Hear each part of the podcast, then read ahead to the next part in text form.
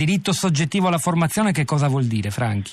Eh, diritto soggettivo alla formazione vuol dire in poche parole una riforma epocale. Io così l'ho sempre definita, è una cosa eh, che mi sta moltissimo a cuore, come sanno bene i presenti, fin dal 22 dicembre eh, che noi abbiamo, seppur con qualche fatica, eh, perché la, la formazione eh, non da tutti percepita e questo vale sia per eh, il mondo delle imprese che in alcuni casi per i lavoratori, io anche sono stato, lo raccontavo proprio in trattativa, eh, un lavoratore che all'inizio vedeva la formazione come tra virgolette una scocciatura, poi ho capito quanto è importante. Eh, ed ora eh, che sono in questo ruolo eh, ho voluto fortemente fermamente eh, fare questo passo. E anche, anche, questo è un salto culturale perché vede eh, questo rinnovamento come lo abbiamo chiamato noi eh, è prima di tutto un rinnovamento culturale. E poi viene e verrà quello contrattuale è anche un primo passo in questa direzione. Però sicuramente quello che noi cambieremo eh, e dovremo farlo passo passo, non basta firmare un'ipotesi d'accordo che mi auguro diventi un accordo, dovremo, come sanno bene i presenti, lo abbiamo detto più volte in sede di trattativa, dovremo accompagnare poi questo cambiamento nelle fabbriche, eh, con le imprese, con i lavoratori e dovremo farlo insieme.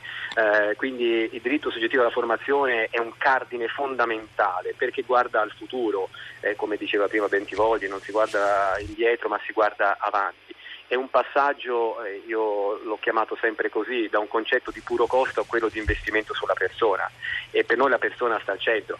Eh, parlava prima Bentivogli della rivoluzione industriale che ci attende, che ci aspetta. Ecco, la fabbrica intelligente non potrebbe mai essere tale se non ci fosse l'intelligenza delle persone e se non ci fossero delle conoscenze, delle competenze in grado di eh, crearla e sostenerla questa fabbrica intelligente. Per cui è quella una uh, delle svolte che noi abbiamo fatto, eh, n- non voglio dire che è la più importante perché eh, non si può fare una classifica, abbiamo citato prima l'assistenza sanitaria, ecco c'è un, un, punto fondamentale uh, che riguarda sia la formazione che è destinata a tutti, uh, quindi sono i pochi che ci sono stati fino ad oggi, che non diventano tanti, diventano tutti, quindi è un passaggio fondamentale, è proprio l'inclusione, ecco, l'inclusione sia di tutti gli interlocutori, perché noi abbiamo portato avanti un progetto riformatore e lo facciamo tutti insieme, quindi superando delle divisioni che ci sono state in tutti questi lunghi anni difficili che abbiamo alle spalle.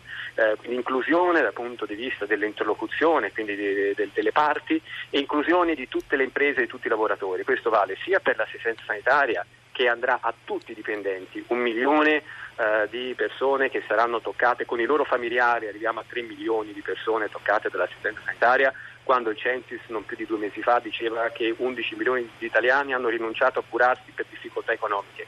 Ecco, lei può ben capire l'importanza e la valenza che ha l'inclusione, quindi includere tutti, per l'assistenza sanitaria e per l'appunto uh, sulla formazione. Scusi, un dettaglio, che cosa si intende in questo caso per l'assistenza sanitaria, che insomma in Italia allora, è garantita a tutti? L'assistenza quindi... sanitaria integrativa che noi eh, garantiremo a tutti i dipendenti eh, metalmeccanici gratuitamente, quindi senza alcun onere per il lavoratore, l'azienda si accollerà tutti gli oneri eh, per la copertura sanitaria integrativa sia eh, destinata al lavoratore che eh, ai propri familiari e si tratta eh, più o meno eh, di 3 milioni di persone. Ed è un ampliamento vero rispetto a prima, sia per quanto riguarda le, pre- le, prestazioni garantite, eventualmente rimborsate? Allora, o... le, le, prestazioni dovranno poi essere, allora, è un ampliamento enorme perché fino ad oggi eh, più o meno il 10% eh, dei lavoratori erano iscritti al fondo Metasalute, eh, il 10% di questo milione. Ecco, eh, da ottobre quando il nuovo fondo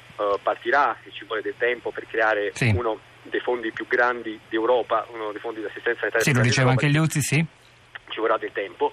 Uh, quando questo partirà, ecco, la novità è, è, grandissima, si passa da pochi, anche in questo caso a tutti. Uh, non, non, si passa da pochi a tanti, si passa da pochi a tutti eh, si passa dal 10% al 100%. E ci sembra una sottolineatura importante. Io vorrei chiedere un'ultimissima battuta anche al, proprio su questo punto che mi sembra di straordinario interesse, la, la, certo. la trasformazione della, della, fisionomia del lavoro del comparto metalmeccanico che forse eh, spiega anche un po' questa novità eh, anche culturale che sta dietro l'accordo di cui parliamo oggi. Frank. Beh, Io mi ritrovo moltissimo in tutto quello che è stato detto, parto da eh, Nando Liuzzi eh, quando dice eh, che la grande trasformazione, che non c'è dubbio in atto, sta davanti a noi, deve essere accompagnata. Ecco, noi non dobbiamo subirlo il cambiamento, dobbiamo eh, gestirlo e guidarlo. Eh, il mondo metalmeccanico cambia come cambia quello che sta intorno a noi, forse siamo un po' lo specchio di questo mondo eh, che cambia e in qualche modo cerchiamo di dare l'esempio di essere una buona pratica. Eh, torniamo quindi eh, là da dove siamo partiti, la formazione, perché si tratta poi alla fine di questo. Se ci sono delle professioni eh, che verranno perse, ce ne saranno altre che cresceranno e quindi eh, per accompagnare il cambiamento, non subirlo, per trasformare un potenziale problema in una reale opportunità, ecco, bisogna far sì che se c'è un facchino che noi sappiamo eh, domani non avrà più lavoro, ecco, far sì che attraverso la formazione eh, sia in grado di fare quello che oggi non è in grado di fare. Eh, quindi eh, questa sfida è, è una sfida eh, per tutti. Noi possiamo fare una parte importante, però quando si parla di formazione è chiaro che non c'è soltanto quando si parla di eh, competenze, conoscenze che sono fondamentali poi per poter vincere questa sfida, ecco, non basta quello che si fa dentro l'azienda, è necessario anche che il sistema educativo che circonda l'azienda sia 4.0. Questo è fuori dubbio e lo raccontiamo sempre.